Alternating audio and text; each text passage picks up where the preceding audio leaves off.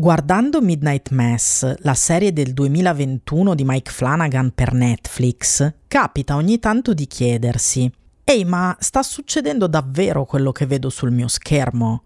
Con questa miniserie, Flanagan ha davvero messo in scena l'impensabile, nel senso che era difficile aspettarsi di vedere qualcosa del genere finire in televisione. Io sono Sara Mazzoni e questo è Attraverso lo Schermo, il podcast che vi racconta come sono costruite le storie audiovisive di film e serie tivù. Sing to the Lord a new song. Sing to the Lord, all the earth. Holy God, we praise thy name, Lord of all. Soon, soon.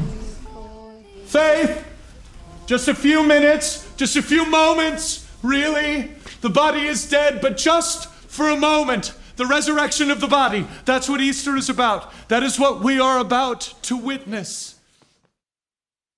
Vi ho già parlato di Mike Flanagan in varie puntate del podcast, in particolare in quella a proposito del suo teen drama The Midnight Club.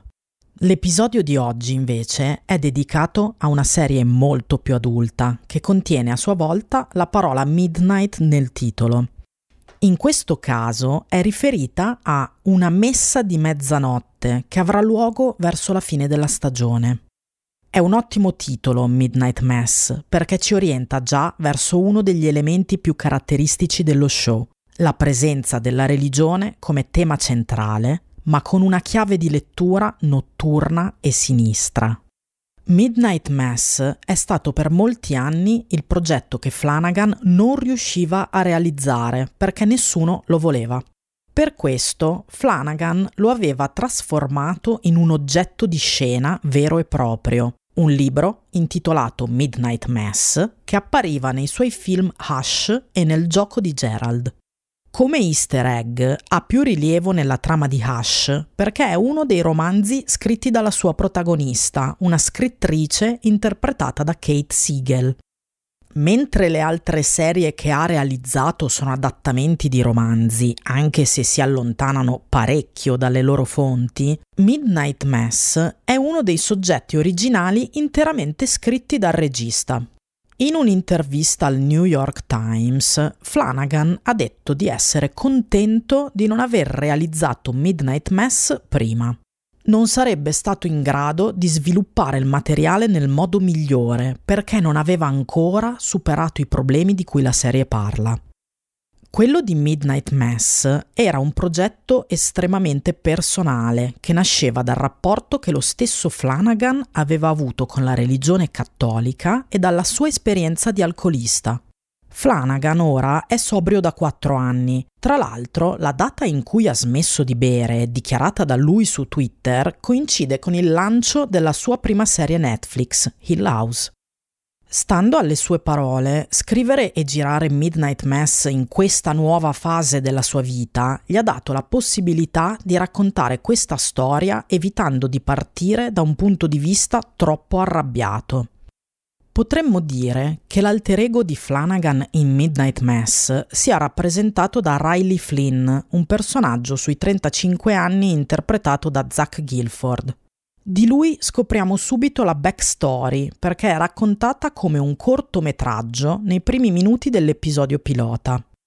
Da qui in avanti vi avviso che menzionerò molti dettagli della trama per fare un'analisi dello show. Il primo episodio si apre infatti proprio con l'evento che definisce Riley, un incidente in automobile in cui l'uomo, guidando da ubriaco, investe e uccide una ragazza. La scena iniziale però non è quella dell'incidente, che non vedremo mai, ma descrive i minuti successivi, quando i soccorsi sono già arrivati e Riley siede sotto shock sul ciglio della strada illuminata dalle luci intermittenti blu e rosse dell'ambulanza. Ad aprire la scena abbiamo l'apparizione di un simbolo particolare, simile a quello del pesce, usato dai primi cristiani per indicare Gesù Cristo. La dissolvenza dal nero dei titoli di testa sulla prima inquadratura rivela però che questo simbolo in realtà è lo stemma dell'auto incidentata di Riley. È già abbastanza chiaro cosa ci sta dicendo Flanagan sul personaggio con questo paragone. Nell'ambito della metafora religiosa stiamo per entrare nell'arco di trasformazione di un personaggio destinato al sacrificio per il prossimo. Mentre la telecamera scorre sulla scena dell'incidente, appare il titolo dell'episodio, Libro Primo, Genesi. E infatti stiamo assistendo alla genesi di Riley come il personaggio che conosceremo nel presente narrativo. Siamo proprio nel cuore della sua backstory. I soccorritori tentano di rianimare la vittima, che però è morta. Nella mente di Riley si imprime l'immagine del volto senza vita della ragazza che sembra girarsi verso di lui fissandolo quando i soccorritori interrompono le manovre di rianimazione. È il motivo visuale di Riley quest'immagine, il volto cristallizzato nella morte, coperto da pezzetti di vetro che riflettono le luci intermittenti. Lo vedremo ancora molte volte. Riley prega ad alta voce e l'uomo che lo sta medicando gli suggerisce di domandare a Dio come mai muoiano sempre gli innocenti, mentre gli ubriachi alla guida si fanno solo qualche graffio. Questo è l'ingresso di Riley nel suo nuovo mondo. Il personaggio che conosceremo noi è destinato a vivere sotto al peso di questa domanda: perché lui è sopravvissuto? Da qui passiamo rapidamente alla condanna di Riley a vari anni di prigione e subito a lui seduto in cella che apre un pacco speditogli dalla madre. Contiene una Bibbia. Sul frontespizio la madre gli scrive che lei lo ama e che Dio è con lui. Questo però non è di conforto per Riley, che chiude il libro e si stende nel buio della cella. La sua unica compagnia è l'immagine della ragazza morta, che Riley avrà sempre davanti agli occhi per il resto della sua vita. In tutto, questa parte dura quattro minuti e contiene già la maggior parte degli elementi che torneranno nel corso delle sette puntate della miniserie. C'è la presenza importante della religione nell'esistenza dei personaggi, in particolare l'idea dell'amore di Dio. C'è il tema della colpa che caratterizzerà Riley in tutto il suo arco, ma non riguarderà soltanto lui. Come vediamo nella sequenza dell'incidente, c'è il nuovo ruolo di Riley nella società, in cui non sarà più accolto a braccia aperte. Riley è il punto di vista che Flanagan sceglie per raccontare la storia, o almeno la sua prima parte. Finita l'introduzione, lo spedisce sull'isoletta da cui proviene, Crockett Island, di centoventisette abitanti. È una piccola comunità di pescatori, molto religiosa. La storia ci dice che è una comunità morente, in via di estinzione. Nel corso del tempo gli isolani diventano sempre meno, è chiaro che prima o poi scompariranno. Il modo in cui Flanagan definisce questa ambientazione rimanda ad alcuni tratti del folk horror. Tipici del sottogenere ci sono l'isolamento rurale e una comunità che presenta valori morali distorti a causa di questo isolamento.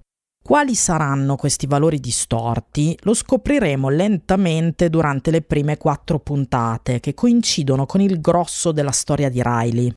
Infatti, anche se originario dell'isola, Riley dal punto di vista narrativo qui funziona proprio come il classico forestiero che dall'esterno entra in una comunità chiusa, facendo per questo una brutta fine.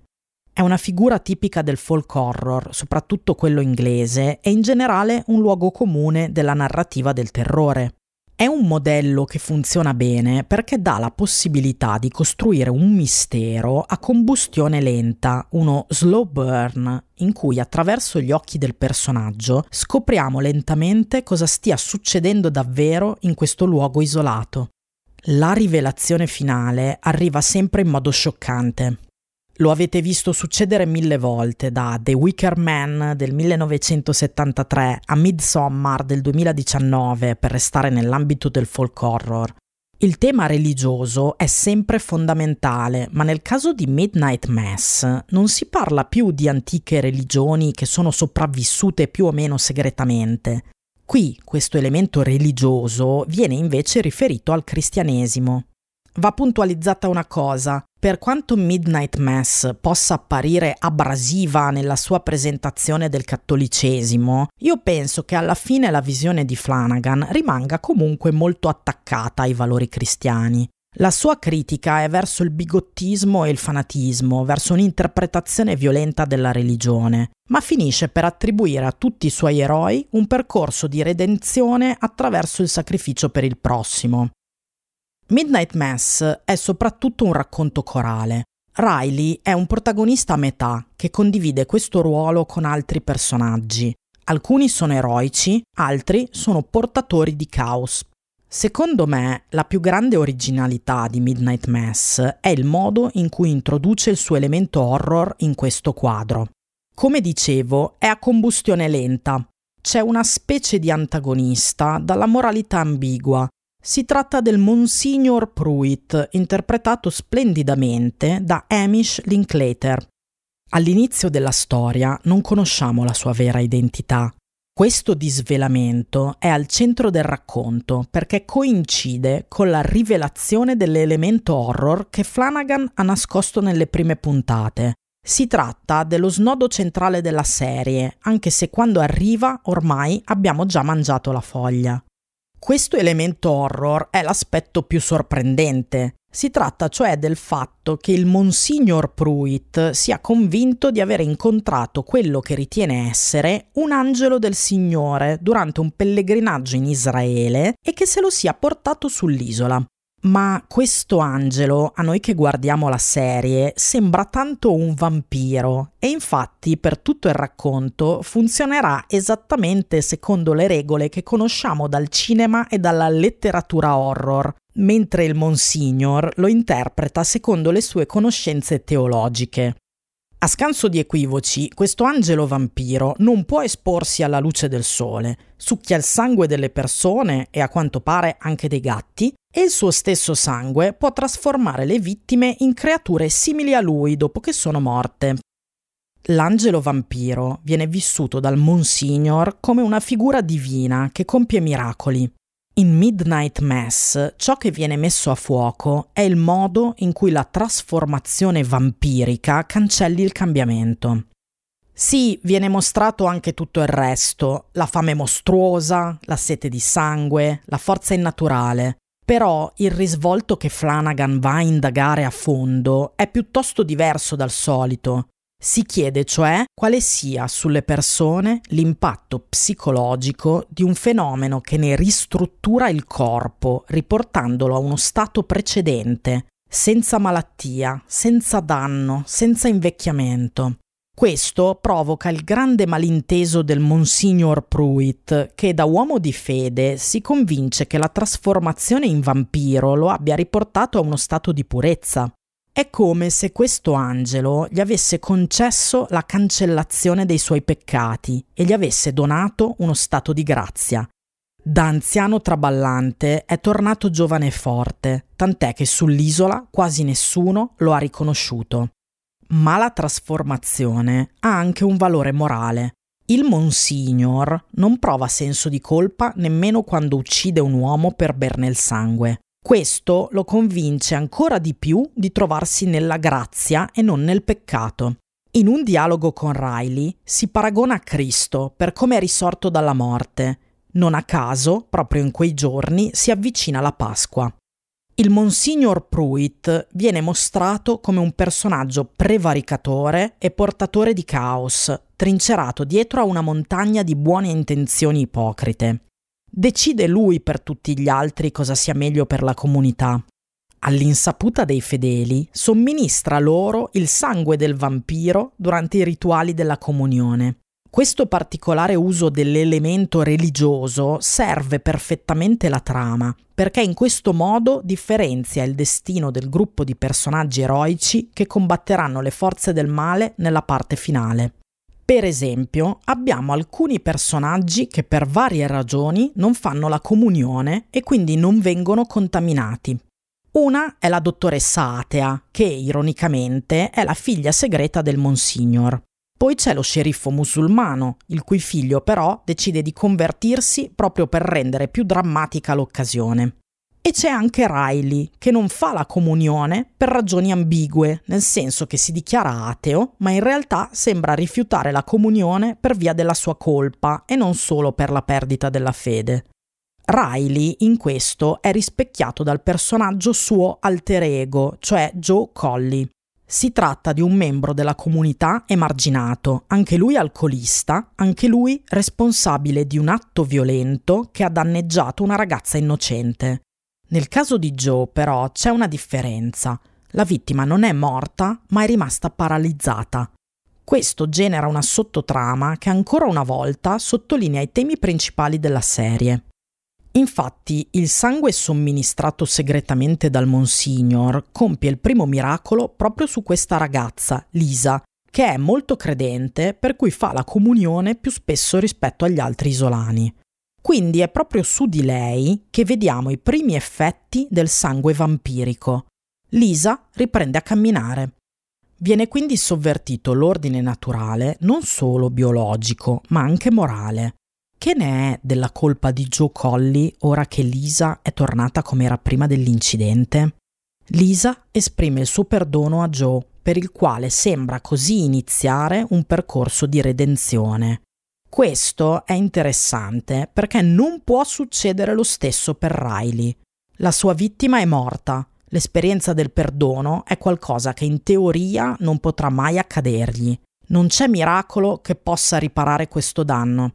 L'ultimo legame con la grazia che resta a Riley è proprio il senso di colpa che si porta dietro, il fantasma che è con lui ogni giorno. Una delle perversioni del Monsignor è creare un gruppo di alcolisti anonimi con Riley e con Joe Collie. Quando anche Riley viene trasformato in vampiro, il Monsignor si confronta con lui in quello che sembra semplicemente il proseguimento di una delle loro riunioni. Adesso però il Monsignor può parlare fuori dai denti di come vive lui stesso il conflitto tra autocontrollo e dipendenza. Sta parlando del suo sforzo di resistere all'impulso di uccidere altre persone per berne il sangue. È qui, nell'episodio cinque, che il Monsignor spiega a Riley il collegamento che vede tra l'assenza di senso di colpa e lo stato di grazia, argomentandosi con passaggi della Bibbia. Il Monsignor gli dice che Dio lo ha scelto e che ora può lasciare andare quel senso di colpa a cui Riley si aggrappa con tanta forza. Quello che farà Riley, però, è l'esatto opposto di ciò che gli chiede il Monsignor. Il suo modo di vedersi scelto da Dio è di rivelare alla sua amica Erin cosa stia succedendo sull'isola, dimostrandoglielo nella maniera più sconvolgente possibile, cioè rendendola testimone del suo suicidio da vampiro. C'è molto da riflettere sulla scelta di Riley, sia per ragioni interne alla storia, sia per come impatta l'economia del racconto. Riley copriva un ruolo da protagonista, era il nostro punto di accesso privilegiato alla storia e viene meno a due puntate dal finale. Esistono casi di protagonisti che muoiono prima della fine del racconto, ma è un evento rarissimo, considerato una violazione di tutte le buone regole della narrazione. La sua morte crea un passaggio di testimone, infatti sposta su Erin e altri personaggi il ruolo di eroi che dovranno risolvere la situazione. Riley non è questo nel racconto. La sua è una storia che riguarda la colpa e il perdono, che per Riley è ottenibile solo nel momento in cui pone fine alla sua vita per rifiutare ciò che gli ha dato l'angelo del Monsignor. L'arco di Riley si completa in modo stranamente felice, in una scena calma e commovente in cui al momento della morte viene accolto dalla sua vittima. Riceve infine quel perdono che sembrava impossibile. La stessa scena si trasforma però in orrore puro quando il punto di vista passa alla nuova protagonista, Erin, che sta invece assistendo alla distruzione del corpo di Riley bruciato per l'esposizione al sole.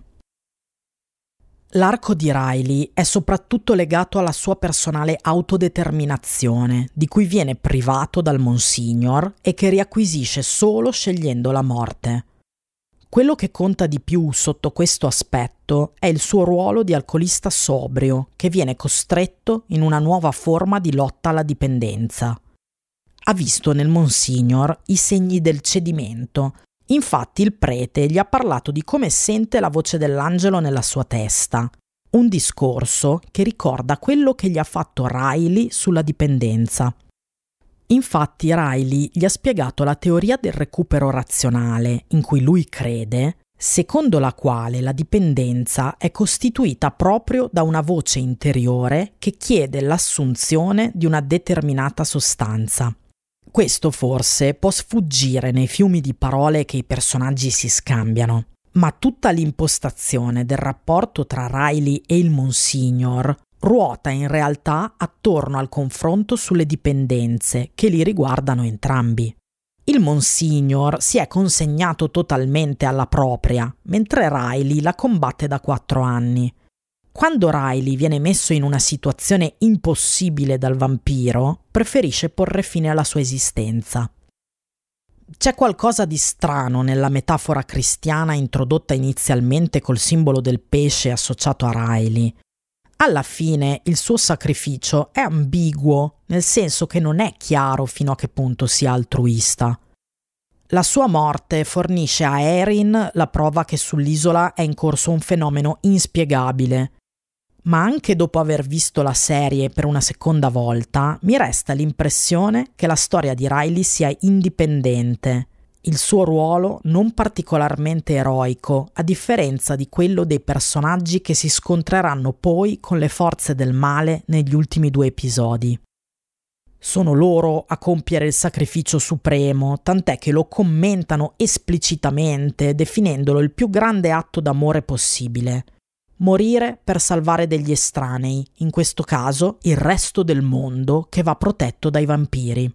Erin, interpretata da Kate Siegel, è l'eroina principale tra questi. Lei però non fa parte del gruppo che ha evitato la contaminazione. Erin ha fatto la comunione un numero di volte sufficiente a provocare nel suo corpo le prime trasformazioni vampiriche.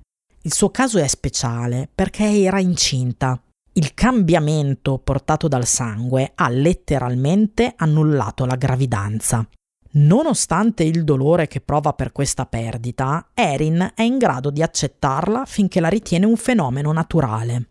Quando però scopre che le è stata imposta dalle azioni del Monsignor, il suo stato d'animo cambia. Qui è dove Erin diventa la guerriera che lotterà fino alla morte per sconfiggere gli adepti del vampiro.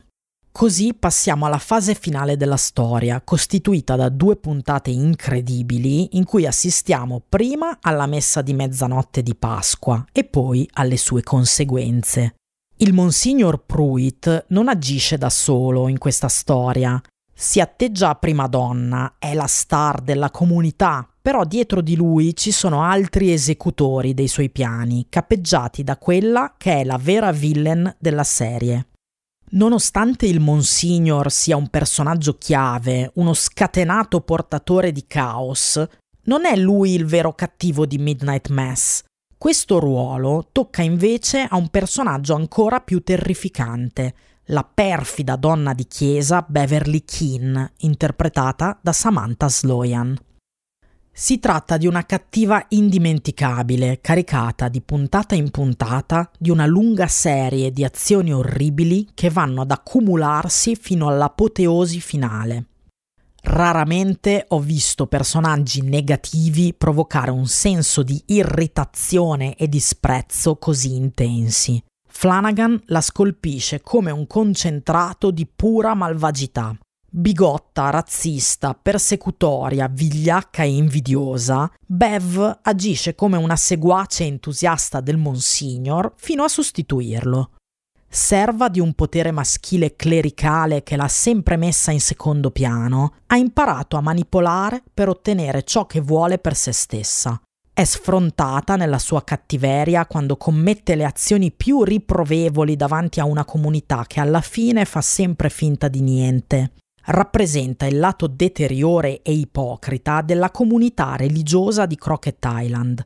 Allo stesso tempo sfodera un'enorme elasticità mentale nel momento in cui si trova al cospetto del paranormale, a cui è stata forse preparata dalla sua fervente religiosità. il suo personaggio è ancora più intriso del fanatismo che vediamo nel Monsignor, di cui sostanzialmente Beverly è l'ombra. L'apoteosi della collaborazione tra i due viene raggiunta nella famigerata messa di mezzanotte del sesto episodio, quando la comunità viene fatta riunire per quello che è un climax delle storie che riguardano le sette nella realtà, ovvero l'omicidio di massa. È il momento Cool Aid di Midnight Mass che rimanda non a questioni horror, ma a fatti realmente accaduti, come la terribile strage di Jonestown del millenovecentosettantotto. L'aspetto realistico si deforma subito in quello puramente del terrore, quando i fedeli iniziano a trasformarsi in vampiri che attaccano coloro che sono ancora umani. È il climax della stagione e accade nel sesto episodio, il penultimo. Nonostante sia difficile superare l'apice di questa messa di mezzanotte, il finale di stagione ci prova lo stesso con la conclusione della storia. L'isola è distrutta dalle fiamme, i vampiri sono costretti ad attendere l'alba tutti insieme, cantando inni sacri prima di bruciare. Ai primi raggi del sole, sull'isola calerà il silenzio. Per scrivere questa puntata del podcast, ho riguardato la miniserie esattamente un anno dopo la prima visione. Chi mi segue da parecchio sa che a suo tempo ne ho parlato in un video sul mio profilo Instagram che trovate a Sara Mazzoni Film Serie. La seconda visione è stata un'esperienza diversa rispetto alla prima. Nel duemilaventuno, senza sapere nulla della trama, quello che mi aveva colpito di più era la presenza di Riley come protagonista che non ricopre davvero il ruolo dell'eroe. Il fatto che la sua storia finisca prima di quella generale crea una divisione in due tempi della miniserie che mi era piaciuta, ma mi aveva fatto vivere con meno intensità proprio la parte conclusiva. Ci sono poi un paio di scelte di Flanagan che non mi avevano convinto. Una è la presenza dei monologhi, che allungano le scene come se i personaggi, per essere coerenti col motivo religioso, dovessero tenere dei piccoli sermoni. Capisco perché siano piaciuti a molte persone, sono scritti bene, stralci di un ipotetico diario dell'autore che riflette sul senso della vita e della morte. Per me è stato difficile digerirli perché spezzano il ritmo proiettandomi fuori dalla storia. Questo devo dire che non è troppo cambiato con il rewatch, anche se oggi mi sento più indulgente perché mi viene più facile concentrarmi su tutto il resto ora che conosco già la trama. L'altra scelta che non mi aveva fatto impazzire è quella del finale, in cui gli isolani, ormai vampiri, danno fuoco a tutte le case pur sapendo che all'alba rischiano di bruciare a loro volta se non avranno un riparo. Sarebbe stato troppo spiacevole vedere gli eroi che danno fuoco all'intera isola, per cui lo fanno fare a Beverly Keane e ai suoi seguaci, anche se non è nel loro interesse. Mi sembrava una scelta pigra, di comodo, perché era necessario che accadesse proprio questo e non ho cambiato idea in proposito. Però, sapendo già come va la vicenda, durante la seconda visione ho avuto modo di concentrarmi di più su tutto il resto e godermi l'intensità di questo racconto. Gli ultimi due episodi, quelli senza Riley, sono un vero tripudio di dramma horror, come se ne sono visti pochi. Lo dicevo nell'introduzione, sono momenti impensabili. Vediamo letteralmente un vampiro vestito in paramenti liturgici comparire alla messa di mezzanotte quando il prete esclama: «È questo il significato della Pasqua!».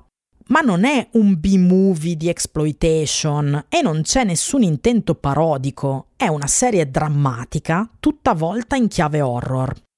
Per quanto le motivazioni del rogo finale siano assolutamente stupide, le scene sono impressionanti. La comunità di Crockett Island si autodistrugge. Il tentativo di rinvigorimento operato dal Monsignor ne causa l'estinzione. Gli abitanti se ne vanno come sono vissuti, uniti come una comunità religiosa. Muoiono i buoni, muoiono i cattivi e muoiono anche tutte le zone di grigio in mezzo. Gli eroi sanno di essere in una missione suicida e la portano a termine con grande determinazione. In mezzo al caos e alle fiamme vediamo i genitori di Riley, ormai trasformati in vampiri, proposti come i veri bravi cristiani della situazione.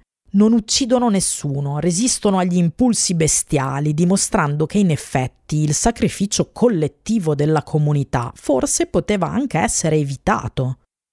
Beverly Keane è perfida e vigliacca fino alla fine. Durante il massacro della messa si spaventa pur essendone lei stessa l'artefice e scappa per non morire, ma di lì a poco diventerà anche lei un vampiro. Nel momento dell'alba decisiva, mentre tutti gli altri cantano insieme, lei scava disperata sulla spiaggia, sperando di trovare un modo per nascondersi dai raggi che stanno per bruciarla. Il finale perfetto per una delle cattive più odiose di tutti i tempi. La serie è il picco della maturità di Flanagan, che qui lavora su un formato forse più congeniale alla sua scrittura, cioè sette episodi anziché i soliti dieci. Contiene tutti i suoi tratti distintivi, la sensibilità drammatica, il lavoro sui personaggi, ma anche una cattiveria tremenda che viene rovesciata sul pubblico soprattutto nella scena conclusiva di Riley, una delle più aggressive dell'intera filmografia di Flanagan. Si vede anche lo sforzo per evolversi dallo stile che lo ha reso più famoso, quello dei jump scare e dei fantasmi di Oculus e Hill House, caratteristici degli anni dieci e qui in Midnight Mass ampiamente superati. L'horror della serie funziona in un altro modo. Ha poca penombra, è focalizzato più sullo svelare lentamente che sullo spaventare di colpo. Anche se la scena della morte di Riley, in effetti, può essere letta come una rielaborazione della struttura del jump scare. Per me alcune delle immagini horror più indimenticabili sono quelle legate all'esperienza del Monsignor, il primo personaggio ad attraversare la barriera della morte per compiere la trasformazione finale. Come pubblico viviamo per la prima volta questo momento con lui e non con Riley. Ciò che mi colpisce di più è il realismo con cui viene rappresentato tutto quanto e il fatto che questo crei ancora più tensione, come quando vediamo il Monsignor confrontarsi col singolo raggio di sole che attraversa le persiane della sua camera da letto. C'è tutto l'orrore, ma anche la meraviglia della scoperta di questo fenomeno straordinario. Midnight Mass è una serie drammatica che ha il potenziale per coinvolgere anche un pubblico non affamato di horror. Non so se è la mia preferita di Flanagan, devo ancora fare il rewatch di Hill House per deciderlo, ma devo dire che in questo momento la posiziono molto in alto nella mia classifica.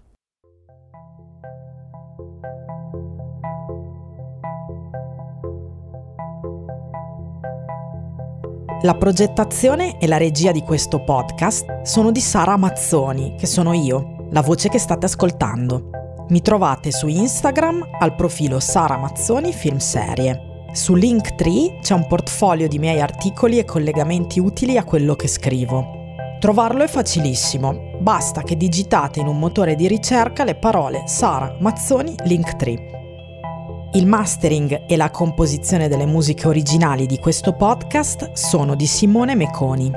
Vi ringrazio per avermi ascoltato. Ci ritroveremo presto attraverso lo schermo.